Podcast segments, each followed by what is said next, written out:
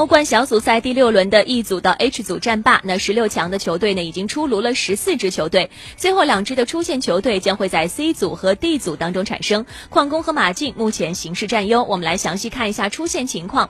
那 A 组呢目前是巴黎第一，皇马第二，布鲁日和加拉塔萨雷将会争夺第三。